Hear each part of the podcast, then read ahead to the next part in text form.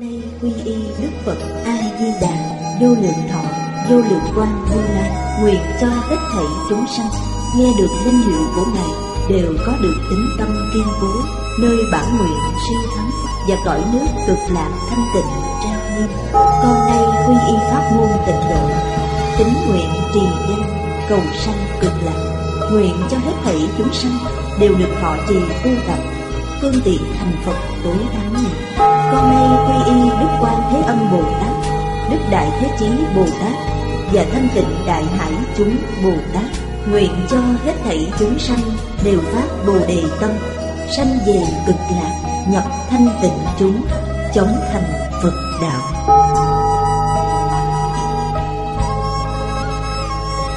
Tịnh độ đại kinh giải diễn nghĩa chủ giảng, lão pháp sư thích tịnh không, chuyển ngữ bửu quan tự, đệ tử như hòa, giáo duyệt, huệ trang và đức phong, tập 133 chư vị pháp sư, chư vị đồng học, xin hãy ngồi xuống. Xin xem đại thừa vô lượng thọ kinh giải, Trang 150 Xem từ dòng cuối cùng. Siêu quá thế gian, chưa sở hữu pháp. Trong hạnh lợi tha của Bồ Tát. Vừa mở đầu, liền nói, Đắc Phật biện tài, trụ phổ hiền hạnh, khai hóa hiển thị chân thật chi tế. Ở đây chúng ta lại tiếp tục xem tới câu, siêu quá thế gian, chưa sở hữu pháp. Mấy câu này là một đoạn ngắn. Diệu hạnh hiển thật. Nơi phần nói về tứ đức trong vọng tận hoàng nguyên quán. Điều thứ nhất là tùy duyên diệu hạnh. Mấy câu này đều thuộc về đức ấy. Đặc biệt là trong câu này. Bồ tát ứng hóa trên thế gian. Nên dùng thân gì để độ được liền hiện thân nấy? Nên dùng phương pháp gì để giúp đỡ chúng sanh Bèn dùng phương pháp ấy Chẳng có phương pháp nhất định Mà cũng chẳng có hình tướng nhất định Thảy đều là Thuận theo tâm chúng sanh, Ứng theo khả năng lãnh hội của họ, như Kinh Lăng Nghiêm đã nói. Đúng là đắc đại tự tại. Hoàng lão cư sĩ. Đã trích dẫn lời giải thích của mấy vị tổ sư đại đức. Trước hết, cụ trích dẫn tịnh ảnh sớ. Pháp sư Huệ Diễn đời tùy đã giải thích câu này như sau. Dị quá phần đoạn. Biến dịch thế gian nhất thiết pháp giả. Quá là vượt qua. Vì phần đoạn sanh tử và biến dịch sanh tử bao quát mười pháp giới. Trong mười pháp giới có lục đạo. Hai thứ sanh tử ấy lục đạo đều có. Cũng tức là biến dịch Và phần đoạn thảy đều có. Phần đoạn là từng đoạn một. Loài người chúng ta từ lúc sanh ra cho đến tử vong Khoảng thời gian ấy được gọi là một đoạn. Biến dịch là gì? Biến hóa mỗi ngày. Loài người chúng ta sanh, già, bệnh, chết chẳng phải là bỗng dưng già mà là mỗi ngày một già hơn. Biến hóa mỗi ngày đó là biến dịch. Trong bốn thánh pháp giới Tức là các giai tầng cao trong mười pháp giới. Bốn thánh pháp giới là thanh văn, duyên giác, Bồ Tát và Phật. Chẳng có phần đoạn sanh tử. Nhưng có biến dịch. Vì thế, nói phần đoạn và biến dịch Bèn gồm trọn mười pháp giới trong ấy. Chứ gì phải biết vượt thoát mười pháp giới nếu sanh vào cõi thật báo trang nghiêm, biến dịch chẳng còn nữa. Biến dịch sinh tử cũng đoạn. Trong cõi ấy là vĩnh hằng bất biến. Do nguyên nhân gì? Vì các ngài chẳng dùng thức. Đức phật bảo chúng ta, hết thảy các pháp thế gian và xuất thế gian, duy tâm sở hiện, duy thức sở biến. Chỉ cần còn có duy thức sẽ còn có biến dịch sanh tử. Các ngài chẳng có thức, Đã chuyển thức thành trí. Tức là chuyển tám thức thành bốn trí, Biến dịch sanh tử sẽ chẳng còn nữa. Vì thế, Hai thứ sanh tử đều chẳng có. Đó là thành Phật. Minh tâm kiến tánh, Đã thành Phật. Thì hai thứ sanh tử đều chẳng còn. Theo Kinh Hoa Nghiêm, đó là từ sơ trụ trở lên, thuộc vào 41 địa vị Pháp thân đại sĩ. Những vị Bồ Tát ấy trí huệ và đức tướng chân thật. Trí huệ và đức tướng hoàn toàn hiện tiền. Tiếp đó Cụ Hoàng trích dẫn ba lời chú giải đều của các vị Đại Đức Nhật Bản. Sách hợp tán do Pháp Sư Quán Triệt người Nhật soạn. Đây chính là tác phẩm chú giải Kinh Vô Lượng Thọ. Hợp tán dân, siêu quá phần đoạn, biến dịch nhị tử, an trụ xuất thế nhị không chi trí thử tức thành tựu trí đoạn nhị đức giả lời chú giải này tỉ mỉ hơn bản trước. Câu đầu giảng, vượt qua phần đoạn, biến dịch sanh tử. Giống như diễn công đã nói, nhưng phần sau lại còn nói thêm, an trụ trong hai không trí xuất thế. Đấy chính là thành tựu trí đức và đoạn đức giảng cặn kẽ hơn cách trước. Trí là trí huệ bát nhã trong tự tánh. Minh tâm kiến tánh, trí huệ ấy hiện tiền. Đó là trí đức. Đoạn đức là hai thứ sanh tử đều đã đoạn, đó là đoạn đức. Chúng ta lại xem hội sớ. Sách này của Pháp Sư Tuấn Đế người Nhật. Tam giới hư vọng, giai bất thường trụ, tổng danh thế gian. Tam giới là nói về lục đạo. Chẳng bao gồm tứ thánh pháp giới. Trong lục đạo có dục giới, sắc giới, vô sắc giới, đó là tam giới. Tam giới hư vọng. Trong kinh thường nói là đều chẳng thường trụ. Nói thật ra, nó sanh diệt trong từng sát na. Không chỉ lục đạo là như thế, mà bốn thánh pháp giới cũng chẳng phải là ngoại lệ cũng chẳng phải là thường trụ. Nên cả mười pháp giới đều có thể gọi là thế gian. Chúng sanh, quốc độ, tạng phủ dạng sai, thị danh, chư sở hữu pháp. Đây là lời giải thích câu kinh trong phần sau của đoạn Diệu Hạnh Hiển Thực, tức câu siêu quá thế gian, chư sở hữu pháp.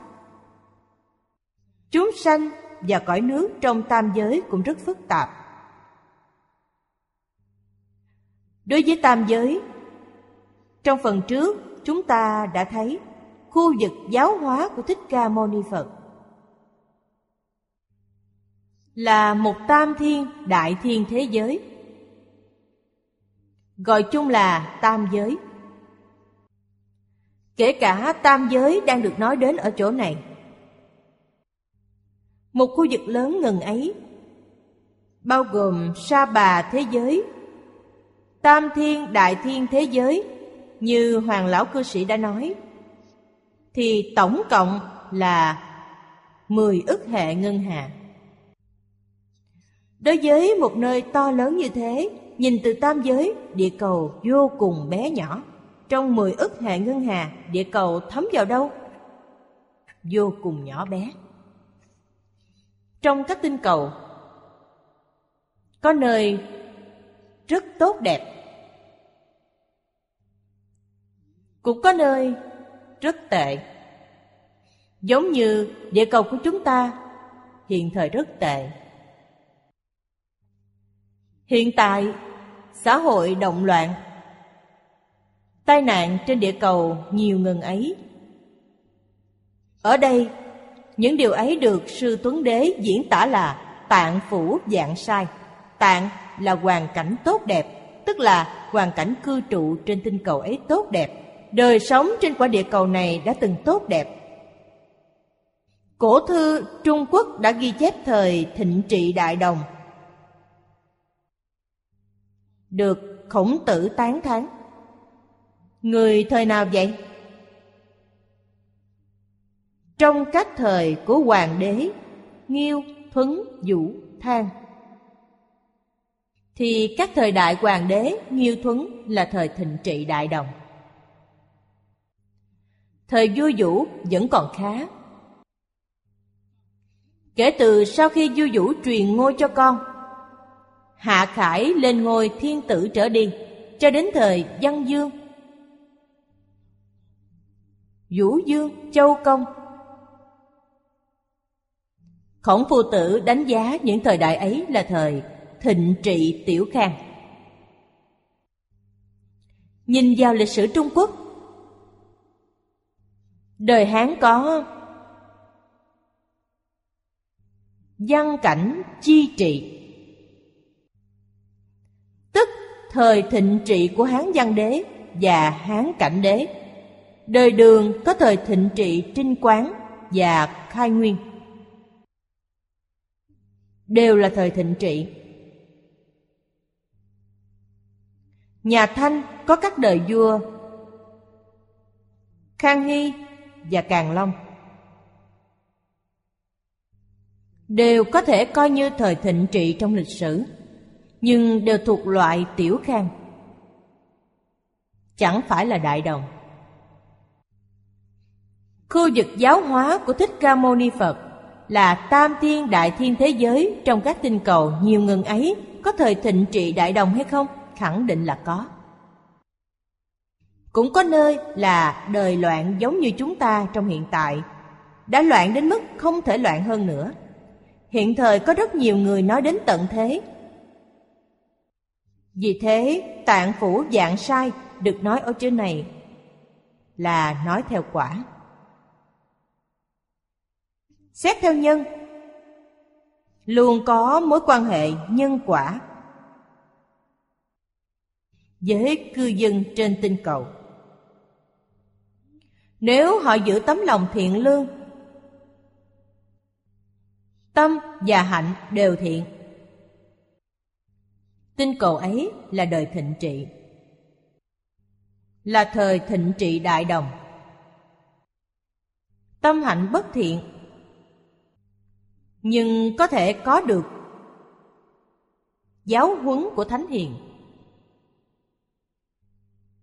Tuy chẳng thể nói là tất cả mọi người đều tuân theo, nhưng sẽ biến thành thời đại đồng do một số ít người. Số ít là bao nhiêu? Cổ nhân thường nói là một phần trăm, tức là trong một trăm người có một thiện nhân, một người tốt lành. Cõi đời ấy luôn có thể trở thành thời tiểu khang. Một người trong trăm người đấy nhé. Từ lịch sử Trung Quốc, chúng ta có thể thấy điều ấy. Nếu trong một trăm người chẳng có một thiện nhân nào, sẽ là chuyện rắc rối, sẽ biến thành đời loạn. Trong xã hội hiện tiền, giữa một trăm người chẳng tìm được một thiện nhân. Có thể là trong một ngàn người vẫn tìm chẳng thấy. Đại khái là trong một dạng người may ra tìm thấy. Một phần dạng Một phần mười dạng Thì xã hội loạn rồi. Một trăm người bất thiện, Có một người thiện. Xã hội còn có thể duy trì. Cổ nhân nói, Tà chẳng thể thắng chánh, có một người tâm hạnh thuần chánh. Người ấy sẽ ít nhiều có thể cảm hóa 99 người kia. Chúng ta có thể tin vào cách nói này. Đó gọi là chưa sở hữu pháp. Bồ Tát thâm dĩ đại trí huệ. Thời cổ chữ huệ trong ân huệ và chữ huệ trong trí huệ được sử dụng lẫn lộn đạt tánh không, vô tướng cố dân, siêu quá những vị bồ tát ấy minh tâm kiến tánh. Trí huệ bát nhã trong tự tánh hiện tiền. Liễu giải tất cả hết thảy hiện tượng.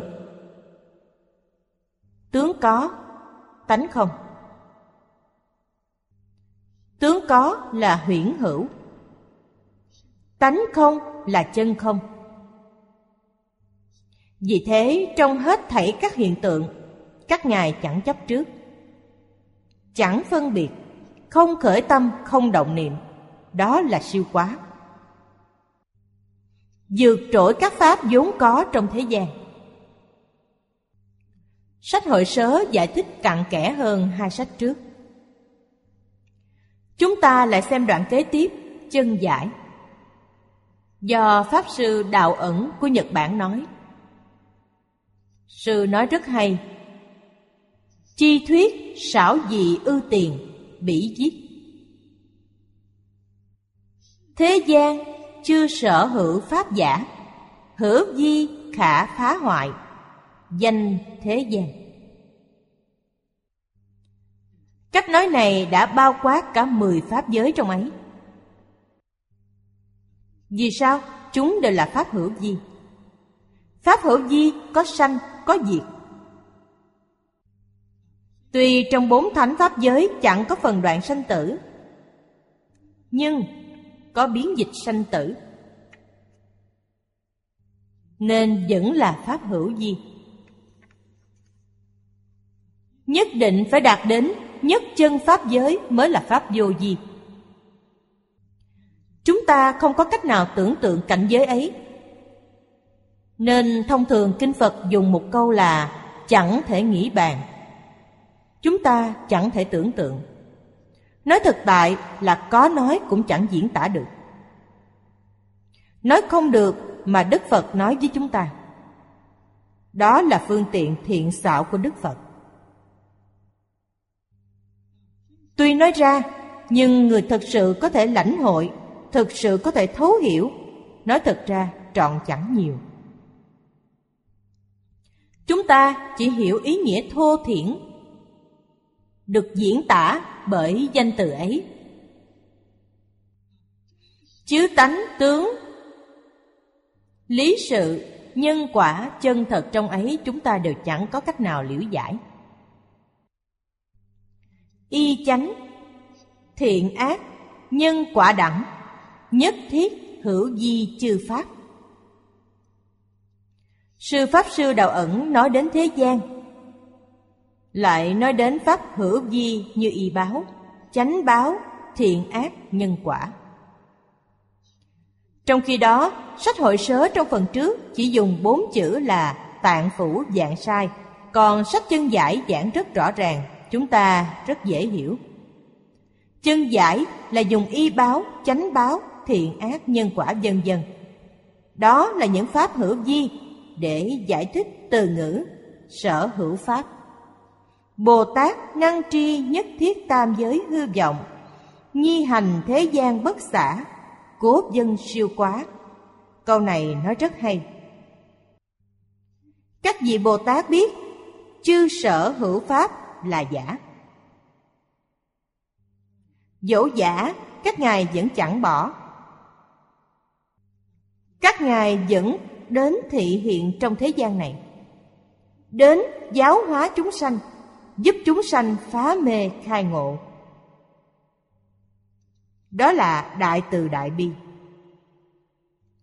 Dĩ thượng chư thuyết giai thị đều nói chẳng sai. Đảng chân giải di khế bổn kinh nhưng thuyết của sách chân giải hết sức phù hợp kinh này. Cụ Hoàng tán thán cách giải thích của sách chân giải vô cùng phù hợp với giáo nghĩa của kinh này. A Di Đà Phật chẳng bỏ hết thảy chúng sanh khổ nạn. Chúng ta phải biết, phải cảm ơn. Báo ân như thế nào? để báo ân chỉ có y giáo tu hành thực sự hành. Trong một đời này có thể thành tựu hay không? Xác thực là chỉ có sáu chữ. Làm được sáu chữ ấy, quý vị quyết định thành phật trong một đời này. Sáu chữ ấy là thực thà. Nghe lời và làm thật. Quý vị sẽ thành công. Thà là gì?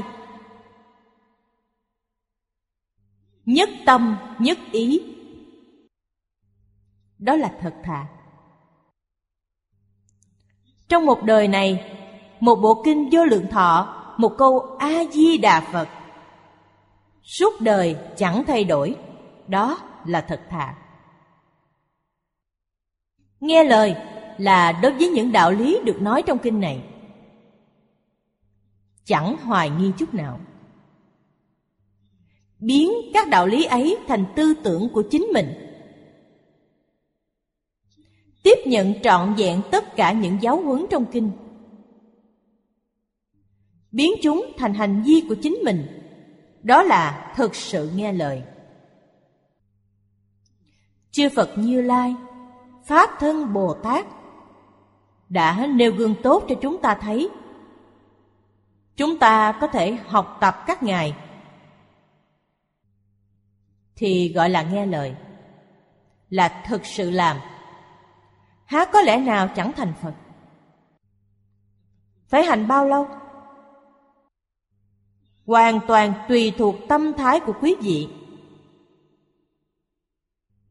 nếu quý vị thực hiện một trăm phần trăm sáu chữ vừa nói, đúng một trăm phần trăm chẳng giảm thiểu một chút nào, thực sự thật thà, nghe lời, thực sự hành. Kinh Di Đà dạy, nhược nhất nhật một ngày bèn thành công. Kinh Di Đà dạy, nhược nhất nhật, nhược nhị nhật, nhược tam nhật, nhược tứ nhật, nhược ngũ nhật, nhược lục nhật, nhược thất nhật. Chẳng hề khó. Thực sự có thể thành công. Trong quá khứ thật sự có người tu thành công như thế. Pháp sư oánh kha đời tống chúng ta thấy giảng sanh truyện có chép truyện của sư. Trong tịnh độ thánh hiền lục cũng thấy chép. Sư chỉ niệm phật ba ngày. Sáu ngày bèn giảng sanh. Theo truyện ký ghi chép, sư là người xuất gia nhưng là một người xuất gia phá giới. Phạm giới. Ưu điểm của vị này ở chỗ nào? Sư tin sâu nhân quả. Nghĩ chính mình vì tập khí phiền não mà phá giới. Nghe những lời dạy trong kinh phật. Đối chiếu với hành vi của chính mình, trong tâm nghĩ mình quyết định đọa địa ngục. Nghĩ tới tương lai phải đọa địa ngục, sư kinh sợ. Thực sự sợ hãi chẳng phải là giả. Bèn thỉnh giáo đồng tham đạo hữu. Có phương pháp gì có thể cứu tôi hay không? Các đồng học cũng khá lắm tặng sư một quyển giảng sanh truyện. Sư đọc xong, thực sự cảm động. Sau khi xem xong, sư ngồi yên trong liêu phòng của chính mình, đóng chặt cửa. Chuyên niệm a di đà phật. Không ngủ nghề không ăn cơm, chẳng uống nước niệm một câu a di đà phật suốt ba ngày ba đêm. Đúng là chân thành bèn linh. Vấn đề là con người phải thành tâm. Do chân thành bèn linh. Niệm cảm a di đà phật hiện đến. A di đà phật bảo sư, ông còn có 10 năm tuổi thọ, hãy khéo tu hành. 10 năm sau khi ông mạng chung ta sẽ đến tiếp dẫn ông. Pháp sư oánh kha biết căn bệnh tập khí của chính mình rất nặng, chẳng có cách nào vượt qua. Bèn xót xa cầu xin a di đà phật. Con chẳng cần 10 năm thọ mạng, con ra đi ngay bây giờ có được hay không? Nay con xin đi theo ngài. A di đà phật cũng đáp ứng, được rồi ba hôm sau, ta sẽ đến tiếp dẫn ông. Quý vị thấy, niệm ba ngày cảm được a di đà phật hiện đến, ước hẹn cùng a di đà phật ba ngày sau phật đến tiếp dẫn. Vì thế, sư mở cửa liêu phòng bảo mọi người, ba ngày sau tôi sẽ giảng sanh. Chẳng có ai tin tưởng sư. Há có chuyện đơn giản ngần ấy? Ai nấy đều biết sư là kẻ phá giới là người xuất gia chẳng tuân thủ thanh quy. Cớ sao đóng cửa phòng niệm vật ba ngày mà ba hôm sau sẽ giảng sanh? Cũng may là thời gian ba ngày chẳng dài, mọi người đợi xem. Xem thử sư giảng sanh là thật hay giả. Ba ngày sau, khi lên chánh điện, sư bảo mọi người, hôm nay xin mọi người niệm phật trên chánh điện. Niệm a di đà phật đưa tôi đi giảng sanh khi đó mọi người tốt đẹp, ai nấy đều rất tử tế, cũng rất nghe lời. Được rồi, hôm nay chúng tôi tiễn thầy giảng sanh. Mọi người niệm phật cho sư. Niệm chưa đến một khắc. Một khắc là nửa tiếng đồng hồ hiện thời. Vào thời cổ, thời thần tính bằng tý sửu dần mão dùng cách tính ấy. Chẳng giống như hiện thời. Hiện nay, chúng ta dùng cách tính 24 giờ theo ngoại quốc. Thời thần của Trung Quốc là 12 giờ. Cho nên một khắc là nửa tiếng đồng hồ hiện thời.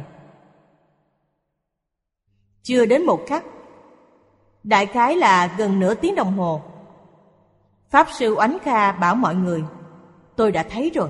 A di đà phật đến tiếp dẫn tôi, hướng về mọi người từ biệt sau đó sư bèn tịch, đúng là đã giảng sanh, cũng chẳng ngã bệnh. Thực sự giảng sanh. Thị hiện cho chúng ta biết, kinh di đà dạy, hoặc một ngày, hoặc hai ngày, hoặc ba ngày. Chẳng giả là thật. Quý vị thật sự chịu làm, a di đà phật thật sự đến. Quý vị nói chính mình niệm suốt mười mấy năm chẳng niệm a di đà phật hiện đến được. Đó là gì? Tâm quý vị chẳng chân thành, chẳng khẩn thiết. Quý vị niệm phật a di đà phật ở bên đó cười. Hư tình giả ý, chẳng thật. Hễ là thật, phật thật sự tới. Nhất định phải hiểu đạo lý này. Chúng ta thật sự hành. Quyết định có thể thành tựu pháp sư oánh kha đã nêu gương rất tốt cho chúng ta. Còn như các trường hợp niệm phật ba năm công phu thành tựu giảng sanh thì quá nhiều. Từ xưa tới nay, chúng ta thấy tịnh độ thánh hiền lục và giảng sanh truyện ghi chép tuyệt đại đa số là ba năm. Trong quá khứ đã có người hỏi tôi, có phải là thọ mạng của họ chỉ còn ba năm? Cho nên niệm phật ba năm bèn giảng sanh. Sau khi nghe xong, tôi nghĩ chẳng có khả năng ấy cho lắm. Há có chuyện trùng hợp khéo léo như vậy?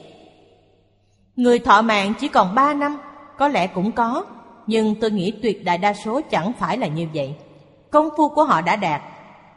Cũng giống như pháp sư oánh kha hãy còn có thọ mạng, nhưng chẳng cần.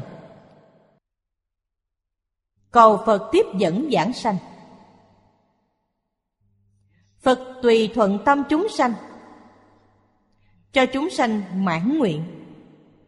Quý vị đã cầu, lẽ nào ngài chẳng đáp ứng? Ra đi là như vậy đó. Chuyện này là thật, chẳng giả. Chúng ta phải ghi nhớ kỹ càng vì sao quý vị niệm phật chẳng có cảm ứng? Quý vị còn lưu luyến thế gian này. Chỉ cần có mảy may lưu luyến, phật bèn chờ đợi quý vị. Đợi cho đến ngày nào quý vị thực sự nghĩ chẳng cần đến thế gian này nữa, buông xuống toàn bộ, phật liền đến tiếp dẫn quý vị. Chân tướng sự thật là như thế nhất định phải có trí huệ. Thế gian này là giả, chẳng thật. Trí nhị không? Tướng là không. Tánh cũng là không. Vì thế, tướng được gọi là huyễn hữu, tánh được gọi là chân không. Đều trở nên chấp trước không chỉ đừng nên chấp trước, mà khởi tâm động niệm đều sai. Phải nên dùng thái độ gì? Không khởi tâm, không động niệm, chẳng phân biệt, không chấp trước. Đối với hết thảy các pháp pháp thế gian là như thế, mà đối với pháp xuất thế gian cũng là như thế. Tâm quý vị mới sạch lòng. Thanh tịnh bình đẳng giác chính là chân tâm đều hiện tiền. Thanh tịnh, bình đẳng giác hiện tiền a di đà phật liền hiện tiền. Trong bộ kinh này, thích ca mâu ni phật đã giới thiệu minh bạch. Thanh tịnh, bình đẳng giác là a di đà phật. Lẽ nào tự tánh di đà và Tây phương cực lạc thế giới di đà chẳng tương ứng. Vì lẽ đó, ở đây sách chân giải nói rất hay. Chúng ta phải ghi nhớ, hãy hành giống như Bồ Tát. Tuy hết thảy tam giới hư vọng, nhưng vẫn đi trong thế gian chẳng bỏ. Tuy chẳng bỏ nhưng chẳng chấp trước mảy may. Khởi tâm động niệm, phân biệt chấp trước thảy đều chẳng có.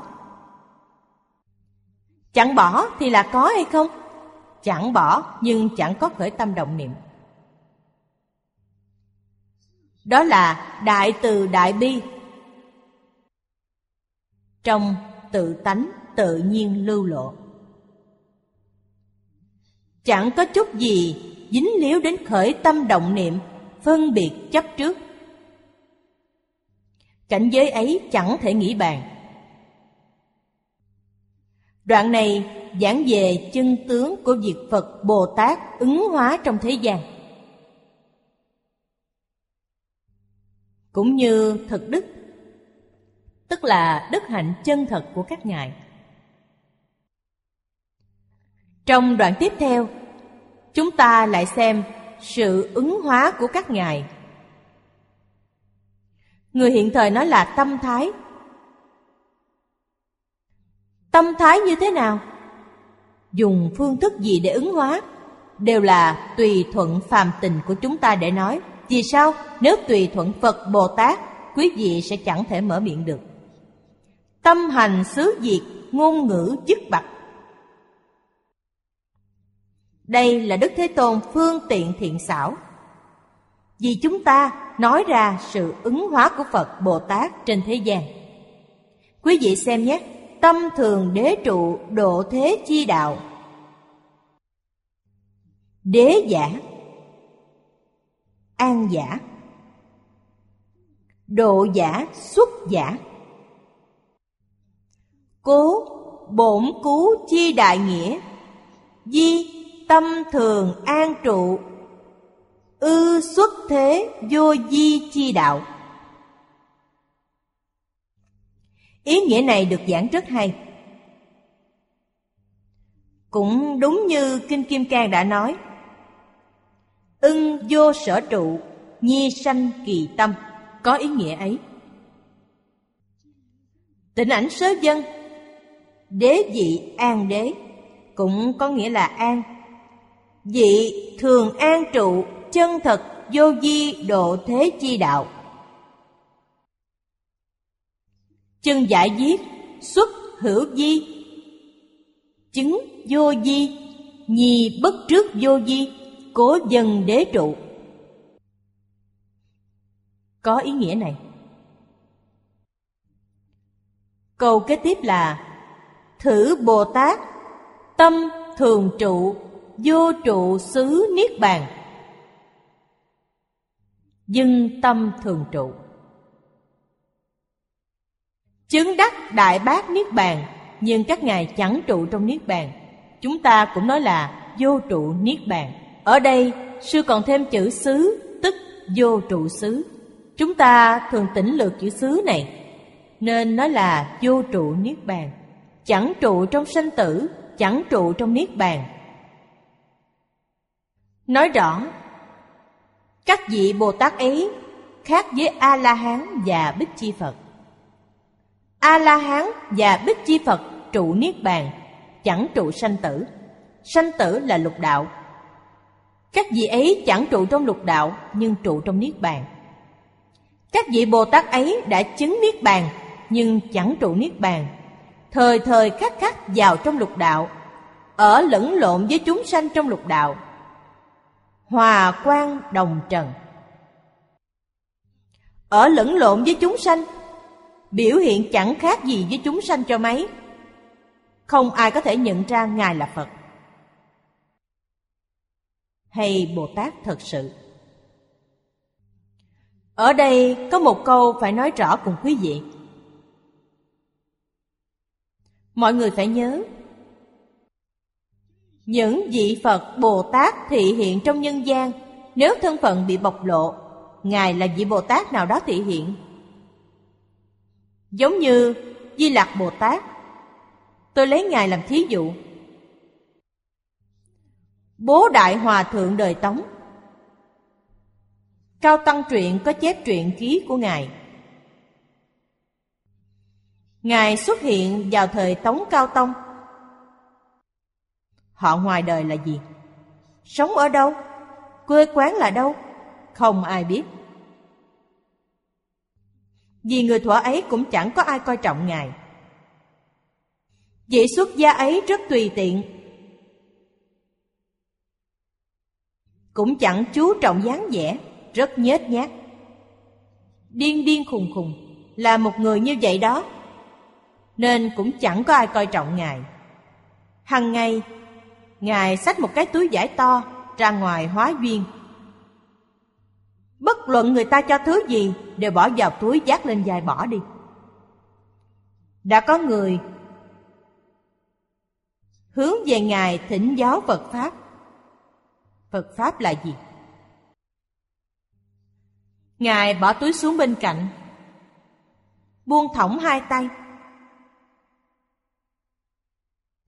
mọi người thấy vậy, bèn hiểu là buông xuống. Phật pháp là gì? Buông xuống. Người ta thấy được điều ấy, hiểu ý ngài. Sau khi đã buông xuống nên làm như thế nào? Ngài quẩy túi lên, bỏ đi, chẳng đói hoài đến người hỏi nữa. Biểu thị ý nghĩa gì? Sau khi buông xuống, phải nâng lên được. Buông xuống được, nâng lên được. Buông xuống là buông phiền não sanh tử xuống. Nâng lên là gì? Phổ độ chúng sanh. Thấy các chúng sanh sanh tử luân hồi trong lục đạo, nhất định phải có lòng thương xót. Tâm từ bi. Niệm niệm giúp đỡ cho họ chúng sanh căn cơ chín mùi, thì phải thành tựu họ. Họ đã đạt đến một mức độ nhất định, phải giúp họ giác ngộ, giúp cho họ minh tâm kiến tánh. Người đã có thiện căn, nhưng còn chưa đạt đến mức độ ấy, phải giúp người ấy tăng trưởng. Kẻ chưa phát tâm phải giúp cho kẻ ấy phát tâm. Bất luận đối với ai, bồ tát vừa trông thấy liền biết căn khí của họ. Tận tâm, tận lực chiếu cố.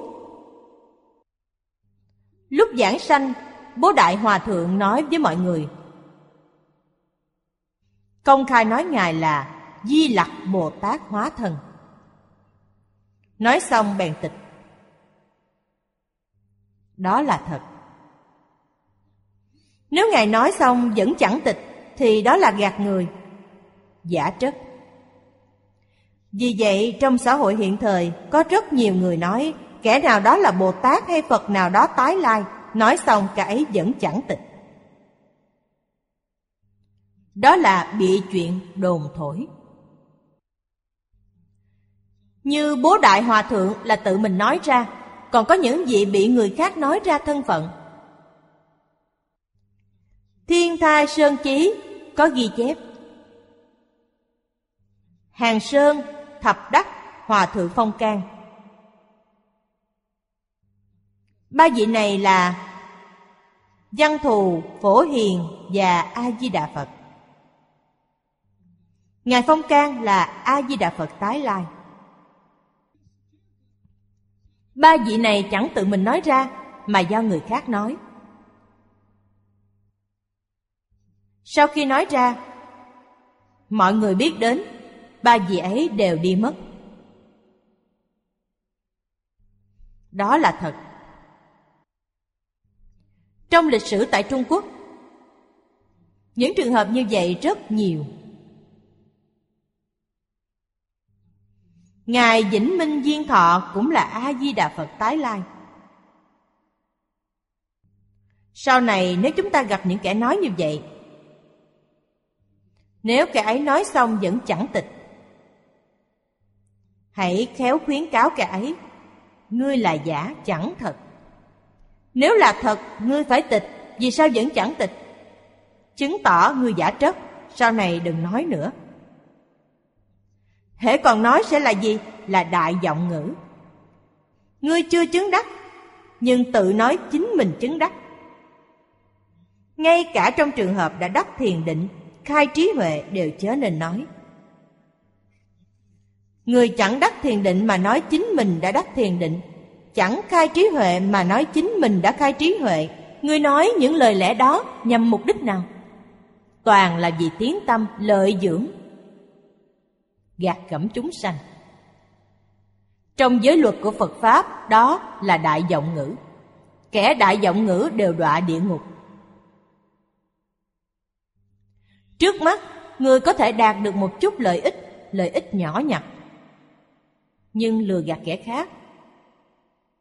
Sau khi chết sẽ đọa địa ngục. Muốn thoát ra rất phiền.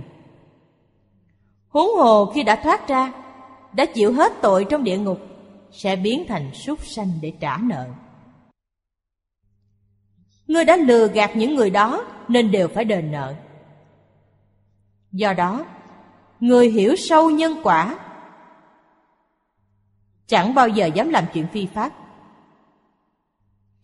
Không chỉ chẳng dám làm mà nghĩ cũng chẳng dám nghĩ. Vì vậy, đối với đạo hạnh và tu dưỡng của một cá nhân, nhân quả có sức mạnh vượt xa luân lý và đạo đức. Người tu dưỡng đạo đức khá nhưng gặp phải những thứ gọi là danh cao lợi trọng vẫn chẳng thể chống nổi sự dụ dỗ. Vẫn có thể phạm lỗi. Chỉ có người tin sâu nhân quả. Tuy thấy những thứ đó, Tâm vừa động, Nhưng nghĩ đến quả báo trong tương lai sẽ là như thế nào, Bèn chẳng dám làm. Trung Quốc từ xưa tới nay, xã hội ổn định vững bền mấy ngàn năm dựa vào gì? Điều chủ yếu nhất là dựa vào giáo dục nhân quả. Ba nhà nho thích đạo đều có giáo dục nhân quả. Trong xã hội, giảng nhân quả nhiều nhất. Nói thật ra, đạo gia còn giảng nhiều hơn Phật. Nhà Phật cũng giảng không ít, nhưng thường là khi giảng kinh chẳng chuyên nói về nhân quả, chỉ là nói kèm theo. Do đó, giáo dục nhân quả phổ cập thì đạo gia xếp hàng đầu. Quý vị thấy, đạo gia có Thái Thượng Cảm ứng Thiên, Văn Xương Đế quân âm chất văn và tâm kinh của Lữ Tổ. Những thứ ấy đều là của đạo gia. Lưu thông phổ biến trong xã hội, tốt lắm. Chư vị đã đọc Liễu Phàm Tứ Huấn Thiền sư Văn Cốc trao cho tiên sinh Liễu Phàm sách Công Quá Cách. Đó là tác phẩm được biên soạn dựa theo những giáo huấn trong Cảm ứng Thiên. Vì thế, Tam giáo, tức Tam giáo Nho thích đạo tại Trung Quốc. Suốt mấy ngàn năm đã giúp đỡ quốc gia, giúp đỡ xã hội, xác thực là làm rất nhiều chuyện tốt đẹp. Giúp cho xã hội an định và giúp cho xã hội hài hòa. Này chúng ta nếu muốn thành tựu đạo nghiệp của chính mình Ba căn bản ấy trọng yếu hơn bất cứ gì khác. Đệ tử quy, cảm ứng thiên và thập thiện nghiệp. Chúng ta phải nghĩ, phải nhớ Ứng quan đại sư, lão nhân gia suốt đời. Đề xướng giáo dục nhân quả. Trong những kinh luận và thiện thư do Hoàng Hóa xã lưu thông. Số lượng lớn nhất là Liễu Phàm Tứ Huấn, Cảm ứng Thiên Dựng Biên và An Sĩ Toàn Thư. Thuở ứng quan đại sư sinh tiền, trong hoàn cảnh thuở ấy, kỹ thuật ứng loát chưa phát triển cho lắm mà Ngài có thể in ba loại sách ấy. Nhiều hơn một trăm dạng bản. Chẳng phải là chuyện dễ dàng. Vì sao Ngài phải làm như vậy? Này, chúng ta hiểu rõ. Nhìn vào xã hội động loạn. Thấy tai ương trên địa cầu nhiều ngần ấy chúng ta mới nhớ tới ứng quan Đại Sư. Suốt đời cực lực tuyên dương giáo dục nhân quả, chúng ta mới hiểu rõ đạo lý ấy. Này chúng ta muốn cứu chính mình. Trong đại kiếp nạn như thế, tránh né bằng cách nào? Tin sâu nhân quả. Quý vị có thể tránh khỏi tai nạn này. Tin sâu nhân quả Chẳng có mảy may hoài nghi. Điều này rất trọng yếu. Học theo Bồ Tát. Chứng vô di Nhưng chẳng chấp trước vô di Này chúng ta, ngay cả chứng còn chưa chứng. Chúng ta biết có Pháp vô di Cũng đừng nên chấp trước Pháp vô di Hễ chấp là trật rồi, Biến thành tiểu thừa. Nhất định phải học theo các vị Bồ Tát. Tâm thường an trụ, Vững vàng nơi đạo độ thế. Niệm niệm mong mỏi chánh pháp tồn tại lâu dài. Bắt đầu làm từ chỗ nào? Bắt đầu thực hiện từ chính mình. Ắt phải y giáo phụng hành. Chánh pháp mới có thể tồn tại lâu dài. Giúp xã hội hóa giải xung đột. Giúp xã hội khôi phục hài hòa. Đều phải làm từ chính mình. Đừng đòi hỏi người khác. Đó là đúng. Chính mình làm tốt chắc chắn sẽ có thể ảnh hưởng những người chung quanh quý vị. Niệm niệm, suy nghĩ. Vì chúng sanh khổ nạn, Chính mình phải nêu gương cho người khác nhìn vào. Chính mình phải nêu gương tốt, Quý vị chẳng thể khuyến hóa chúng sanh. Người hiện thời nhất định phải nhìn thấy tấm gương tiêu biểu. Quý vị tu tập rất khá, Quý vị thực hiện rất tốt người khác sẽ tôn kính quý vị. Và học tập theo.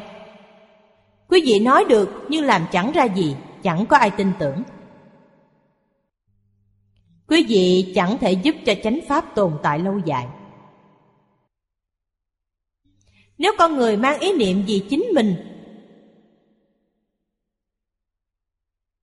thì tu hết thảy thiện pháp quả báo đều là si phước trong lục đạo. Chẳng phải là công đức. Chẳng có mảy may dính líu đến chuyện liễu sanh tử, thoát tam giới của chính mình. Niệm niệm chẳng vì chính mình, niệm niệm vì chúng sanh khổ nạn. Niệm niệm mong cứu vớt địa cầu, đó là công đức. Toàn bộ hết thảy những việc thiện do quý vị đã làm đều là công đức. Chỉ cần có tự tư tự lợi, đặt danh lợi vào trong ấy sẽ là chẳng đúng. Chớ nên không hiểu đạo lý này. Câu cuối cùng, hữu hội sớ viết Bi trí tương ứng Dĩ di thê thần chi trạch Cố dân đế trụ Câu này có ý nghĩa. Tâm này trụ tại đâu? Trụ trong trí huệ. Trụ trong đại từ đại bi. Bi là thương xót hết thảy chúng sanh khổ nạn. Từ là giúp chúng sanh lìa khổ được vui. Trong thế gian này, Vào thời cổ chúng ta nói là xã hội. Người ta thường kính phục nhất hai loại người.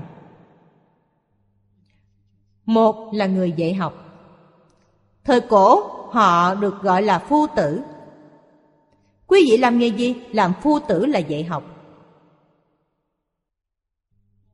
Giúp người khác phá mê khai ngộ người dạy học rất vất vả vì sao chính mình phải nêu gương cho người khác thấy. Nếu quý vị chẳng làm được những gì đã nói, ai nghe lời quý vị?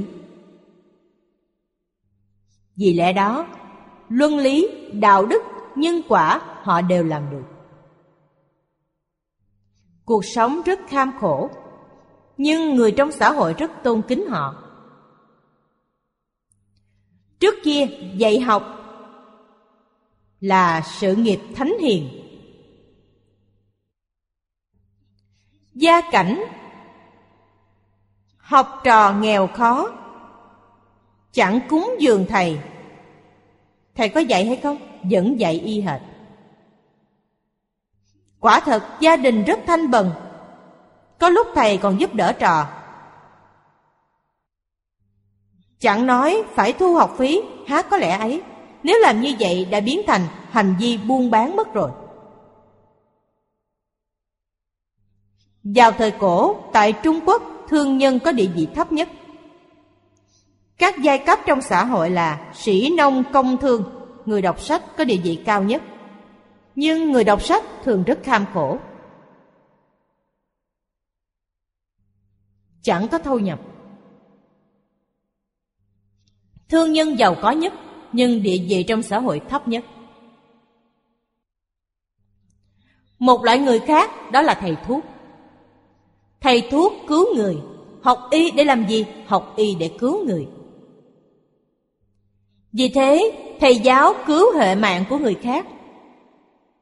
Còn thầy thuốc cứu thân mạng. Hai loại người này đều chẳng phải là thương nhân, đều chẳng đòi hỏi tiền bạc mà là cứu người. Hiện thời, hai loại người này cũng biến thành hành vi buôn bán. Cổ nhân chẳng thể nào tưởng tượng được. Người tu hành được người trong xã hội tôn kính. Vì sao?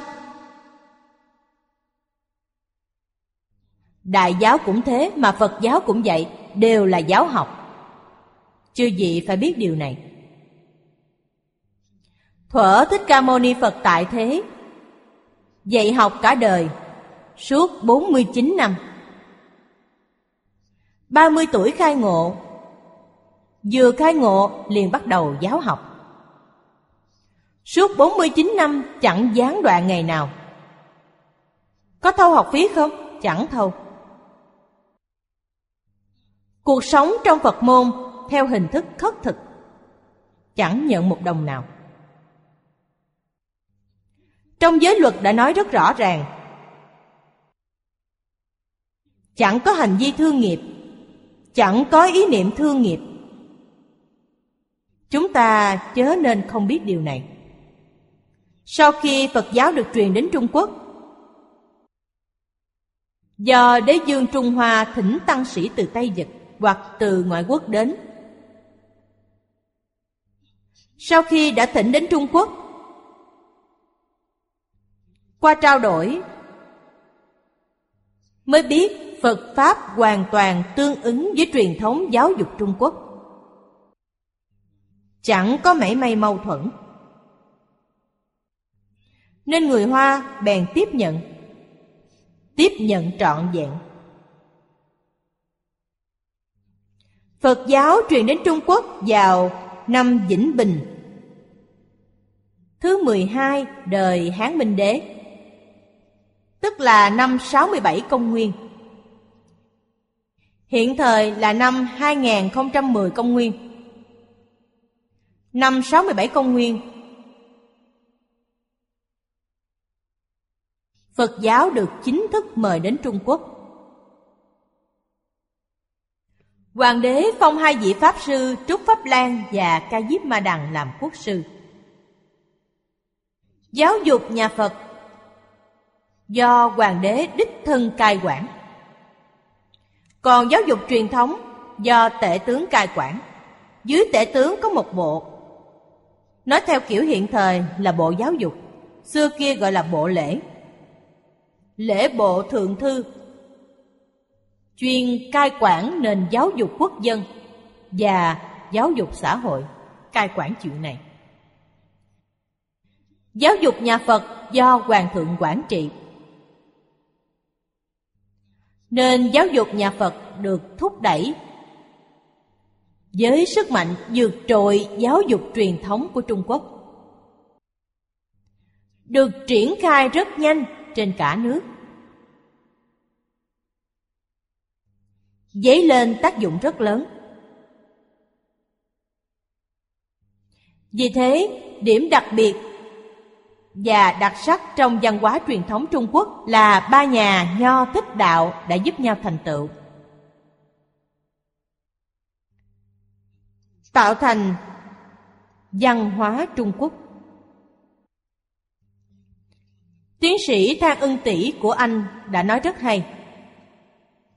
Ông ta tán thán cổ nhân Trung Hoa có tâm lượng rất lớn, chẳng ganh tị. Chẳng bài xích. Có thể bao dung văn hóa dị tộc. Ý nói phật giáo. Phật giáo từ ấn độ truyền tới mà dân trung hoa có thể bao dung. Phật pháp lại phong phú hóa nền văn hóa truyền thống của trung quốc. Chúng ta gọi điều này là tương phụ tương thành đức phật nói điều gì dùng một câu để trả lời. Kinh Bát Nhã đã nói, chư Pháp thực tướng. Trong phần trước chúng ta đã từng đọc thấy,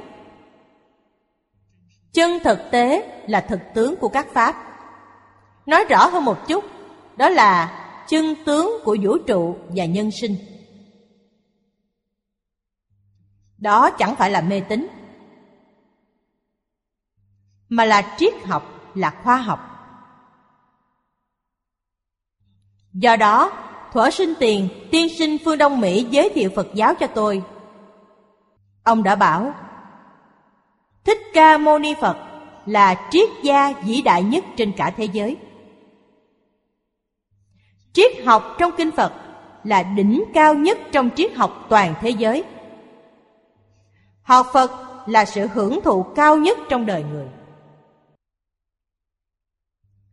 Tôi dạ Phật môn là như vậy. Học Phật 59 năm, sang năm là 60 năm, đúng một giáp tý. Phát hiện thầy Phương chỉ nói đến triết học, chưa nói đến khoa học. Trong Kinh Hoa Nghiêm, trong các kinh luận Đại Thừa có khoa học. Nói theo kiểu của thầy, lại còn là đỉnh cao nhất trong khoa học cả thế giới không chỉ là đỉnh cao nhất trong triết học mà còn là đỉnh cao nhất trong khoa học. Khoa học hiện thời phát triển theo hai cực đoan. Một là hướng theo vật lý không gian, tức thế giới vĩ mô. Hai là theo hướng lượng tử lực học, tức là thế giới di mô.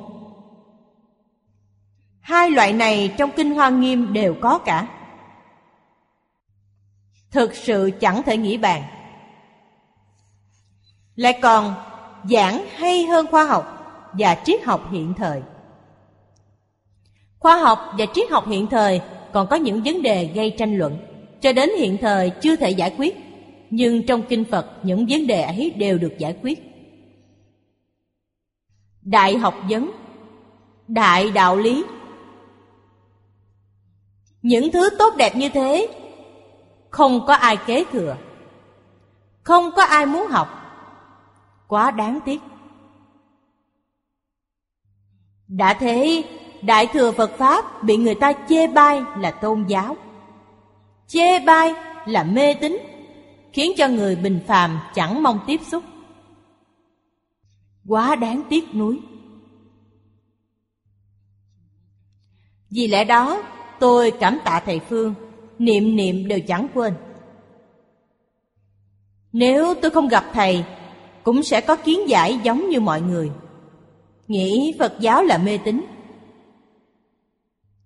như vậy thì sẽ vĩnh viễn chẳng thể tiếp xúc sau khi tiếp xúc phật giáo đã cứu tôi khiến cho tôi sống trong xã hội như vậy mà rất hạnh phúc Rất tự tại, chẳng có ưu lự. Chẳng có phiền não. Đại thừa Phật Pháp đã ban cho tôi những điều ấy. Dần dần hiểu biết những sự lý, tánh tướng, nhân quả trong vũ trụ. Biết chúng là chuyện như thế nào. Hy vọng người thiện căn sâu dày Các đồng học trẻ tuổi Hãy nghiêm túc học tập Đầu tiên, quý vị phải nhận biết bản chất Phật giáo Sau khi đã nhận biết, quý vị mới ưa thích. Quý vị mới có thể dùi mài chẳng bỏ. Sẽ có thể đạt thành tựu trong một đời này. Xác thực đem lại cho quý vị hạnh phúc mỹ mãn. Đã thế, tương lai sẽ càng mỹ mãn hơn, hạnh phúc hơn, đạt đến rốt ráo. Kinh vô lượng thọ là được rồi có thể khiến cho chúng ta chứng đắc cảnh giới giống như phật bồ tát ngay trong một đời. Câu kế tiếp, ư nhất thiết dạng vật, tùy ý tự tại. Quý vị đọc kinh văn này càng đọc càng thù thắng. Câu này chính là niềm kỳ vọng của bao nhiêu nhà triết học, khoa học, thần học hy vọng có thể có ngày này. Thực sự có thể đạt được trong phật pháp đại thừa. Chẳng phải là nói giả dối. Thực sự có thể đạt được tự tại tùy ý. Chữ dạng vật chỉ hết thảy các pháp, chỉ dạng pháp. Dạng ở đây chẳng phải là một con số mà nhằm biểu thị ý nghĩa cực nhiều. Vô lượng, vô biên, vô số, vô tận. Dạng sự dạng vật trong vũ trụ, tự tại giả, thông đạt, vô ngại giả. Quý vị hoàn toàn liễu giải. Chẳng có chướng ngại tự tại lắm lấy chuyện trước mắt để xem vì sao ta sống trong thời đại này vì sao sống cuộc đời như hiện thời Ta biết, hiểu rõ ràng, rành mạch. Vì sao quý vị chẳng thể tự tại? Vì sao quý vị khổ như vậy? Vì quý vị chẳng biết, chẳng liễu giải. Do chẳng liễu giải nên hằng ngày suy nghĩ loạn xạ. Đau khổ lắm. Trong ấy là nhân quả. Nếu quý vị biết tiền nhân hậu quả trong hoàn cảnh nào quý vị cũng đều rất sung sướng Vì sao? Tự làm tự chịu Chẳng thể oán trời, chẳng thể trách người Vì sao? Chẳng liên quan gì đến những điều ấy. Vì thế quý vị bèn giải thoát. Hiện thời, tai nạn trên địa cầu nhiều ngừng ấy. Nếu quý vị thực sự thông đạt Hiểu rõ Hiểu rõ rệt các tai nạn ấy do đâu mà có hoàn toàn liễu giải cách hóa giải các tai nạn ấy như thế nào lẽ nào quý vị chẳng được tự tại? Các vị bồ tát dự hội đều có năng lực ấy. Do có năng lực ấy nên mới có thể giúp đỡ người khác. Trong phẩm tự của kinh pháp hoa, có hai câu như sau. Tận chư hữu kết, tâm đắc tự tại. Hai câu nói này quá hay. chư hữu Hữu gì vậy? Hữu kết Kết là gì? Kết là phiền não Giống như tôi nhớ trước kia có bộ phim, Tôi chưa xem phim ấy, Chỉ là trên đường đi thấy biển quảng cáo Tâm hữu thiên thiên kết Rất đáng thương, rất đáng buồn. Hữu là gì vậy? Hữu là nói tới tam hữu. Dục giới hữu. Quý vị có phiền não và quả báo. Trong dục giới, sắc giới hữu, vô sắc giới hữu. Hữu là có nhân, có quả. Tận chư hữu kết là quý vị buông hết những phiền não ấy xuống. Chẳng còn nữa. Trong tâm giới thì dục giới, Ba thứ phiền não đều có Vô minh phiền não, Trần sa phiền não, Và kiến tư phiền não, Toàn bộ đều có Quý vị có thể đoạn kiến tư phiền não Nói thật ra, Các món hữu kết ấy, Nói nông cạn là kiến tư phiền não, Thuộc trong tam giới. Đã đoạn kiến tư phiền não, Tâm đắc tự tại. Tự tại là gì? Là vượt thoát lục đạo luân hồi.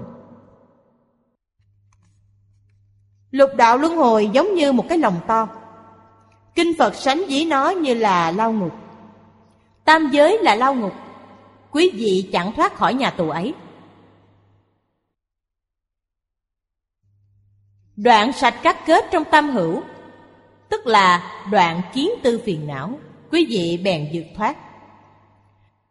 Sau khi vượt thoát, Hãy còn bốn thánh pháp giới.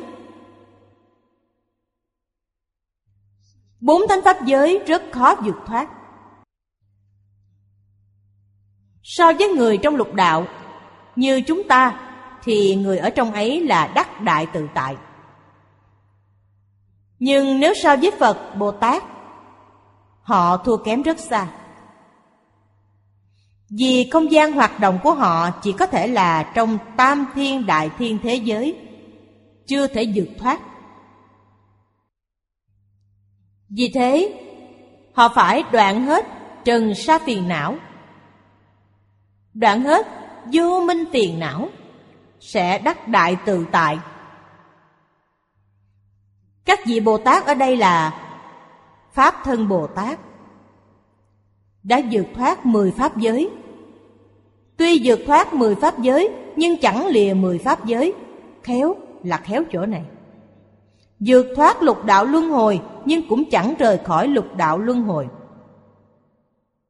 Quý vị phải biết, các ngài ở trong lục đạo nhưng chẳng tạo nhân lục đạo, cũng không thọ báo lục đạo. Tâm các ngài trụ nơi đâu? Trong phần trước đã nói, tâm các ngài thường trụ trong đạo độ thế, trụ trong đại trí huệ, trụ trong từ bi. Chúng ta nói là một bầu từ bi. Từ bi do đâu mà có? Do trí huệ mà có, chẳng có trí huệ lấy đâu ra từ bi. Tiếp theo đó,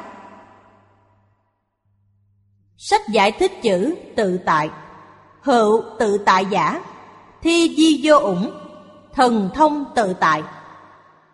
Phù tâm hữu câu lụy, Tùy vật nhi chuyển, Cố dị thiền não sở phượt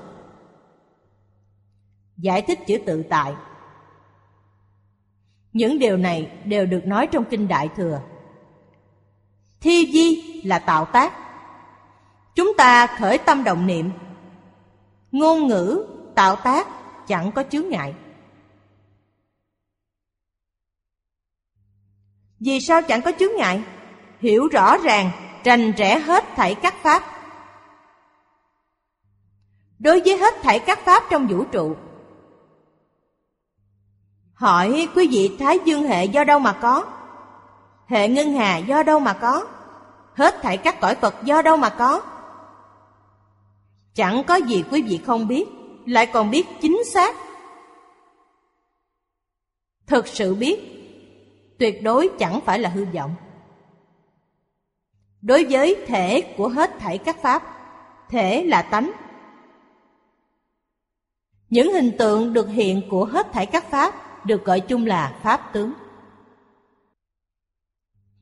Rốt cuộc, tánh và tướng là đạo lý như thế nào? Đối với lý, vì sao có sự? Tức là các hiện tượng xuất hiện nhiều ngừng ấy, quý vị đều hiểu. Trong ấy có thiện nhân, thiện quả, ác nhân, ác quả. Không chỉ hoàn toàn hiểu rõ tam thiên đại thiên thế giới của phật thích ca, mà các cõi phật trong mười phương, chẳng có cõi nào quý vị chẳng hiểu rõ. Sau khi đã hiểu, quý vị muốn tới đâu bèn tới đó. Thuận theo ý niệm của quý vị xoay chuyển.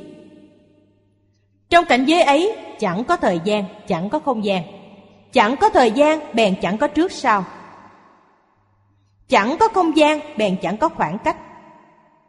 Thế giới cực lạc là ở nơi đâu? Thế giới cực lạc ở ngay trong hiện tiền. Thật đấy, chẳng giả. Công đức viên mãn trong tự tánh mà. Mười phương ba đời, Chẳng lìa gan tất. Gan tất là nhất niệm. Chẳng lìa gan tất. Đó là tột đỉnh của khoa học lẫn triết học.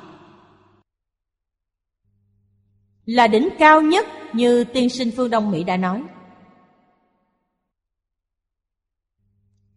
Thần thông tự tại. Thông đạt vô ngại. Tám chữ trong hai câu này là nói về các vị Bồ Tát ấy. Phàm phu thì sao? Tâm hữu câu lụy Nghĩa là trong tâm quý vị có những thứ câu thúc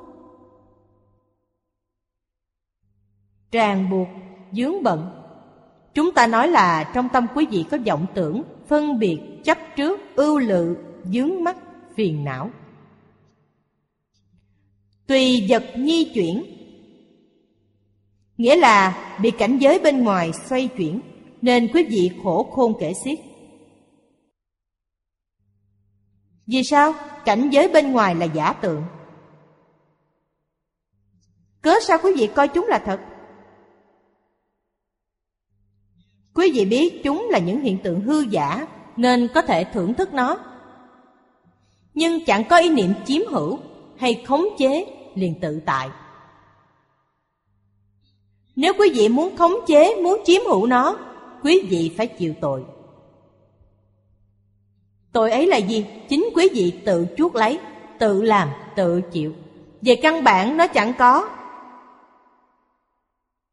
nên chịu tội là oan uổng chịu. Vì lẽ đó, quý vị bị phiền não trói buộc. Phiền não giống như sợi dây thừng trói chặt quý vị lại. Phàm phu trước hữu Lục đạo phàm phu Chấp vào bên có Người nhị thừa thì sao? Đức Phật dạy họ dạng pháp đều là không Không ư? Được rồi, họ chấp vào không Giai đoạn tình chấp trung Chấp có là tình chấp, Mà chấp không vẫn là tình chấp. Vì lẽ đó, Nhị thừa chẳng thoát khỏi mười pháp giới. Vì họ chấp trước không? Người nào thoát khỏi mười pháp giới, hai bên có và không đều chẳng chấp. Ngay cả chẳng chấp cũng không có, mới thực sự thoát ra ngoài. Thế còn hai bên có và không đều chẳng chấp quý vị đã chấp vào hai bên có và không đều chẳng chấp vẫn chẳng thể thoát ra được tâm người ấy vẫn chưa thanh tịnh phải biết rằng trong chân tâm thứ gì cũng đều chẳng có. Trong các buổi giảng, chúng tôi đã nói chuyện này quá nhiều. phải thường xuyên nhắc nhở mọi người trong chân tâm chân tâm chẳng phải là vật chất, mà cũng chẳng phải là tinh thần. Quyết định chẳng có mười pháp giới. Huống gì là lục đạo? Mười pháp giới lục đạo là huyễn tướng. Nên trong kinh có tỷ dụ, mộng, huyễn, bọt, bóng, chúng chẳng phải là thật vì sao không buông xuống được? Quý vị chẳng biết chúng là giả. Cứ ngỡ chúng là thật, nên quý vị chấp trước. Chịu khổ.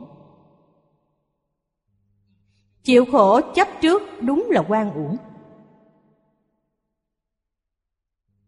Quý vị muốn chiếm hữu, nói thật ra, ngay cả thân thể này cũng chẳng thể chiếm hữu. Quý vị có thể chiếm hữu cái gì? Nếu thực sự liễu giải chân tướng sự thật. Giống như các nhà lượng tử lực học hiện thời đã nói. Vật chất là gì? Họ đã phát hiện bản chất vật chất. Vốn là do ý niệm tích lũy liên tục, sanh ra huyễn tướng. Nói cách khác, họ cảm nhận. Về căn bản, chẳng có vật chất tồn tại. Phát hiện ấy và cách nói ấy hoàn toàn giống như kinh hoa nghiêm đã dạy. Kinh hoa nghiêm nói a lại gia có ba phần. Là tự chứng phần, kiến phần và tướng phần. Tướng phần là vật chất. Do đâu mà có tướng phần? Do kiến phần biến hiện. Vì thế, nhà phật thường dùng năm chữ để làm đại biểu, tức là sắc thọ tưởng hành thức, gọi chung là ngũ uẩn. Nói thật hay. Ngũ uẩn là dạng sự, dạng pháp mà chúng ta tiếp xúc. Ngài đã nói ra chân tướng. Sắc trong ngũ uẩn là hiện tượng vật chất. Thọ tưởng hành thức là ý niệm. Thọ là cảm nhận. Tưởng là tư tưởng. Hành là hiện tượng tích lũy liên tục. Như các nhà khoa học đã nói, thức là kho tài liệu tồn trữ những ý niệm ấy. Giống như các linh kiện điện tử trong computer toàn là giả, chẳng có thứ gì là thật. Tâm kinh đã nói rất hay, sắc tức thị không không tức thị sắc. Sắc bất dị không không bất dị sắc. Thọ tưởng hành thức, diệt phục như thị. Quý vị, đối với mười pháp giới trong vũ trụ này, còn có gì để lưu luyến? Quý vị đã hoàn toàn hiểu rõ. Đã minh bạch tự nhiên sẽ triệt để buông xuống. Triệt để buông xuống có lợi ích gì? Chẳng có phiền não. Chẳng có ưu lự, chẳng có vướng mắt lại nói cho quý vị biết, thân thể quý vị sẽ không suy, không già, quý vị đạt được thân kim cang bất hoại, sẽ chẳng còn ngã bệnh nữa. Mà bệnh do đâu mà có? Nguyên nhân gây bệnh là tham, sân, si, mạng, nghi. Chúng được gọi chung là ngũ độc. Đó là nguyên nhân gây bệnh. Duyên gây bệnh có nội và ngoại. Bên trong là quán, hận, não, nộ, phiền. Đó là nội duyên. Duyên bên ngoài là gì? Tài sắc, danh vọng ăn uống, ngủ nghề ba thứ ấy kết hợp lại, bệnh nặng liền phát tác. Đòi mạng quý vị. Không thoát khỏi những thứ ấy, quý vị vĩnh viễn phải luân hồi trong lục đạo. Đúng là đáng thương. Vì sao? Toàn là giả. Nếu chúng là thật, phật bồ tát chẳng thể nói quý vị là kẻ đáng thương xót. Nói những lời ấy sẽ thành quá lố, biến thành mỉa mai phật làm sao có thể nói như vậy được? Chúng là giả, toàn là giả. Giống như gặp ác mộng. Mỗi ngày gặp ác mộng, kinh hoảng mướt mồ hôi lạnh. Chẳng có bệnh mà bị dọa sợ cũng đổ bệnh. Vì thế, nếu quý vị thực sự thông đạt, hiểu rõ, thân tâm sẽ chẳng có bệnh tật. Chính mình vui sướng lắm. Quý vị ở nơi đâu? Núi sông đại địa đều chẳng có tai nạn.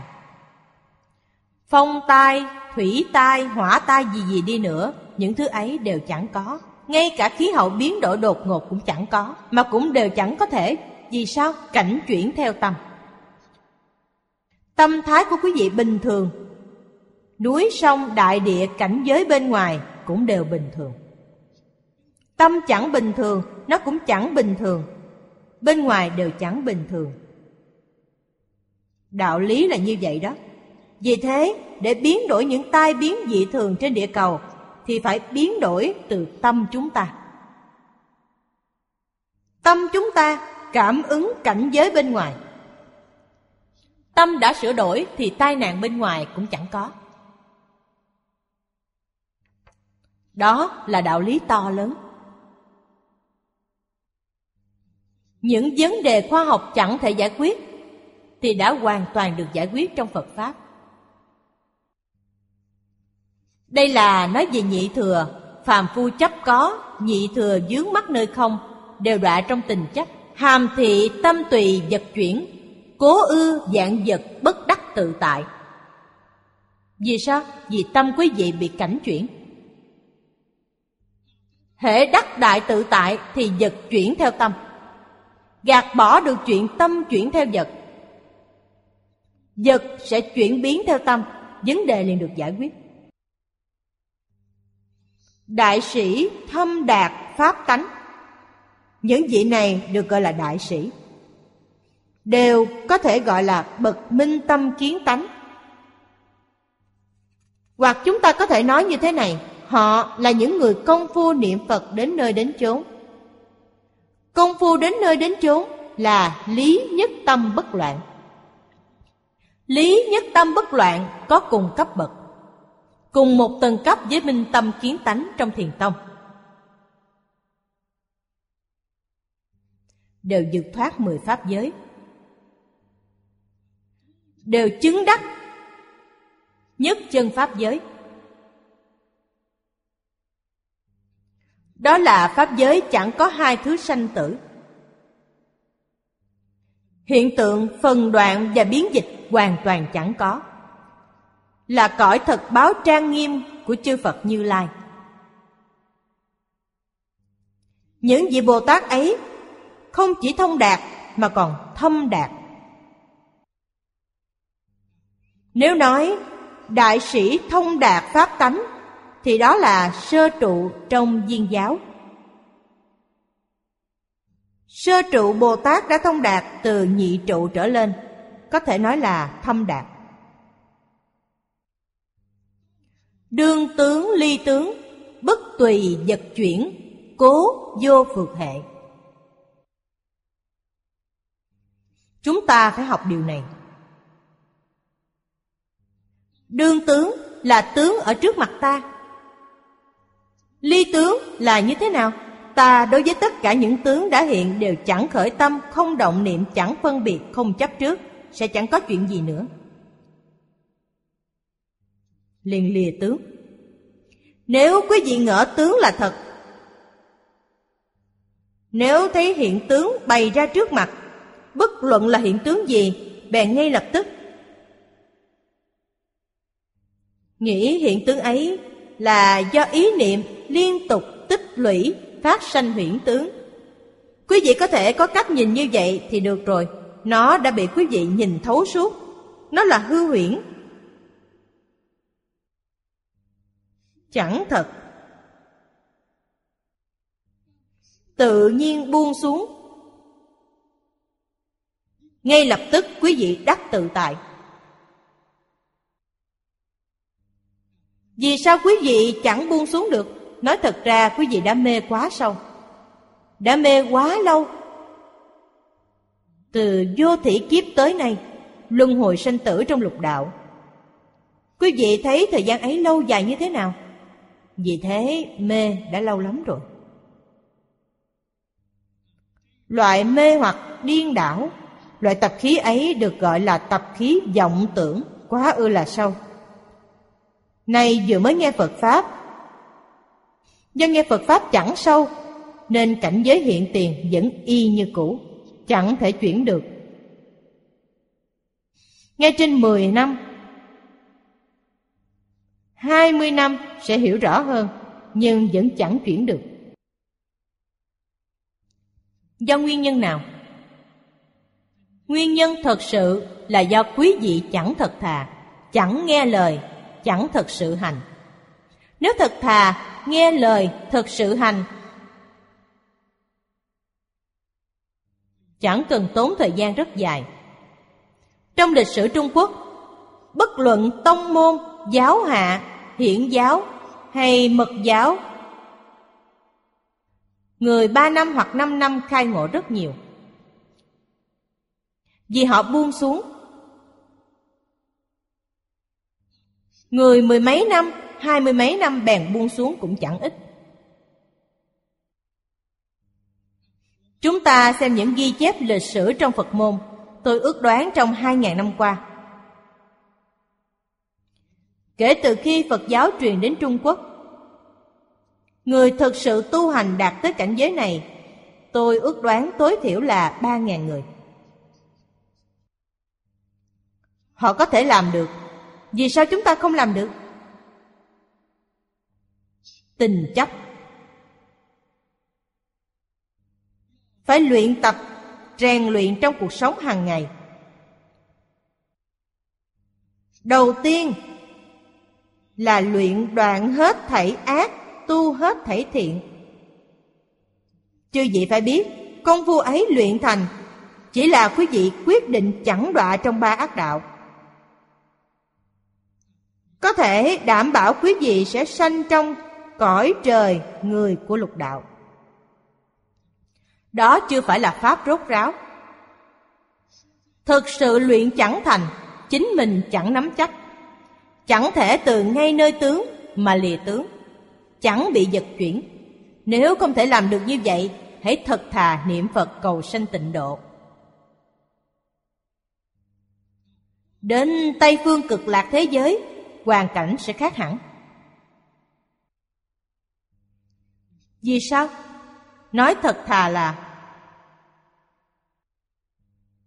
Hoàn cảnh bên kia Là hoàn cảnh sống của chư Phật, Bồ Tát, Pháp Thân Đại Sĩ. Thế mà bọn phàm phu chúng ta cũng tiến nhập Chẳng thể nghĩ bàn. Vì vậy đúng là Pháp khó tin. Vì sao chúng ta có thể tiến nhập? Đó là do A-di-đà Phật Đại Từ Đại Bi giúp đỡ cho chúng ta. Quý vị thấy, trong một đời sanh về thế giới cực lạc, Đều thành A-duy diệt trí Bồ Tát. Ở đây, A-duy diệt trí được gọi là đại sĩ. Các vị đại sĩ thông đạt sâu xa pháp tánh, Từ ngay nơi tướng mà lìa tướng, Chẳng bị giật chuyển. Vì thế, quý vị đến thế giới cực lạc 48 nguyện bổn nguyện và oai thần của A Di Đà Phật hoàn toàn gia trị cho quý vị. Quý vị thực sự được thọ dụng sẽ chẳng chấp tướng.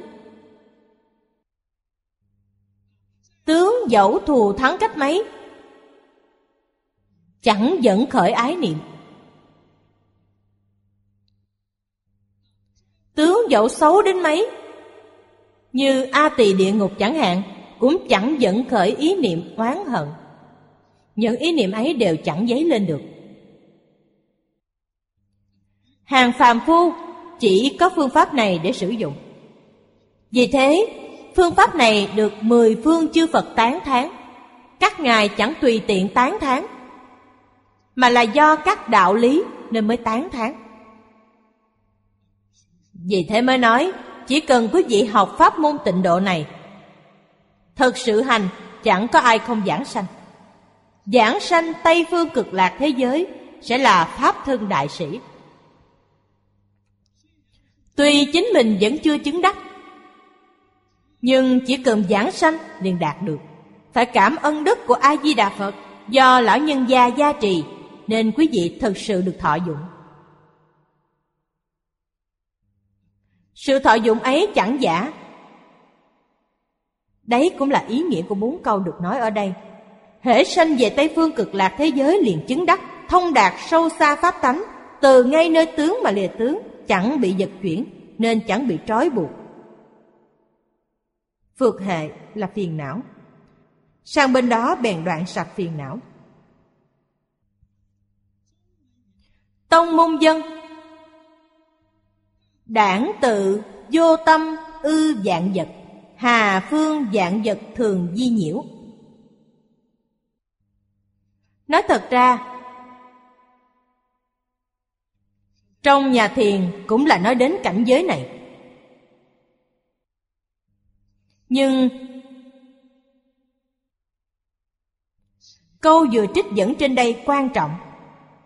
Vì đối với hết thảy dạng vật, Quý vị phải vô tâm thì mới được. Tâm ấy là tâm gì? Tâm vọng tưởng. Tâm phân biệt, Tâm chấp trước. Quý vị có các tâm ấy là không được. Những tâm ấy thảy đều chẳng có. Chẳng có chấp trước, Chẳng có phân biệt. Chẳng khởi tâm động niệm. Đó là Pháp thân Bồ Tát. Các ngài hòa quan đồng trần, Cùng mở chung, Cùng sống chung với chúng ta. Trên thực tế là sống trong hai kích thước không gian khác nhau. Các ngài biết chúng ta Chúng ta chẳng biết các ngài. Có người như vậy hay chăng? Có chứ. Đời Tống chúng ta thấy một vị là Tế Công. Thưa cùng quý vị, Tế Công là người có thật, chẳng giả. Nhưng quý vị đọc các sách tiểu thuyết mang tên là Tế Công Truyện được bán ngoài đời Thì chẳng đáng tin, trong ấy chép rất nhiều thứ bịa đặt. Nếu muốn đọc, hãy đọc Cao Tăng Truyện. Trong Cao Tăng Truyện, truyện của Tế Công phân lượng đúng là chẳng ít. Dường như là có bốn quyển. Truyện ký về Ngài đặc biệt nhiều.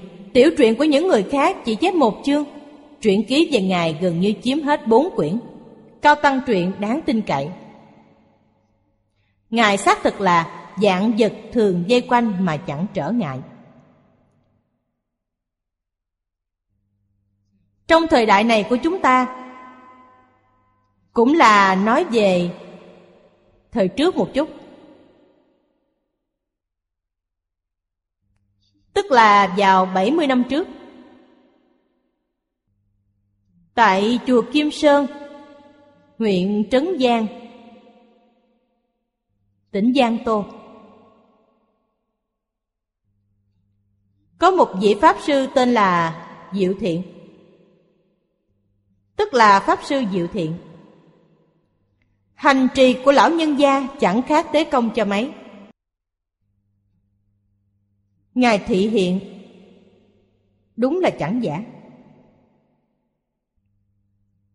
Hai câu nói ấy Đúng là để hình dung Ngài. Ở Đài Loan, Tôi đọc hai quyển sách.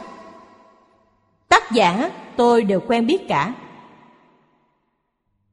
Một vị là Pháp Sư Chữ Dân. Sư chưa từng gặp gỡ Pháp Sư Diệu Thiện Nhưng biết có vị ấy Nên đi khắp nơi hỏi thăm Có người đã từng gặp mặt Ngài, biết chuyện Ngài, sư biên soạn những lời kể thành một quyển sách. Đặt tựa đề là Kim Sơn Hoạt Phật. Pháp sư Diệu Thiện mất khi cuộc kháng chiến chống Nhật sắp kết thúc. Ngài tịch tại Miến Điện. Vị này suốt đời mặc một bộ quần áo. Bên trong là quần đùi, bên ngoài là áo dài. Suốt đời mặc bộ quần áo ấy. Trời đông cũng chẳng lạnh, trời hạ cũng chẳng nóng. Quý vị thấy lạ như thế đó. Mời Ngài dùng cơm, Ngài cho chúng sanh thỏa nguyện. Quý vị xới một chén cơm đưa cho Ngài, Ngài ăn ngay trước mặt quý vị. Người dân cơm khoan khoái, Pháp Sư rất thích tôi, tín đồ khá đông, mỗi người đều xới một chén đưa cho Ngài. Trong chốc lát, Ngài ăn hai mươi mấy chén. Bên cạnh có người nói, Các vị chớ nên hại thầy. Sao lại đối đãi với Pháp Sư như thế? Ngài bảo người vừa mới nói, bất tăng bất giảm. Ngài cũng có thể suốt tuần không uống nước, không ăn cơm, cũng có thể một ngày ăn mấy chục chén, bất tăng bất giảm mà. Chuyện của Ngài rất nhiều Là thật chẳng giả Ngài cách chúng ta không xa Hiện thời đã hết thời gian rồi. Ngày mai chúng tôi lại tiếp tục kể chuyện cho mọi người nghe. À, cảm ơn mọi người. Nam Mô A Di Đà Phật. Nguyện đem công đức này hồi hướng bốn ân và ba cõi. Nguyện khắp pháp giới các chúng sanh. Đồng sanh cực lạc thành phật đạo. Chúng phật tử đạo tràng tịnh độ nam mô a di đà phật.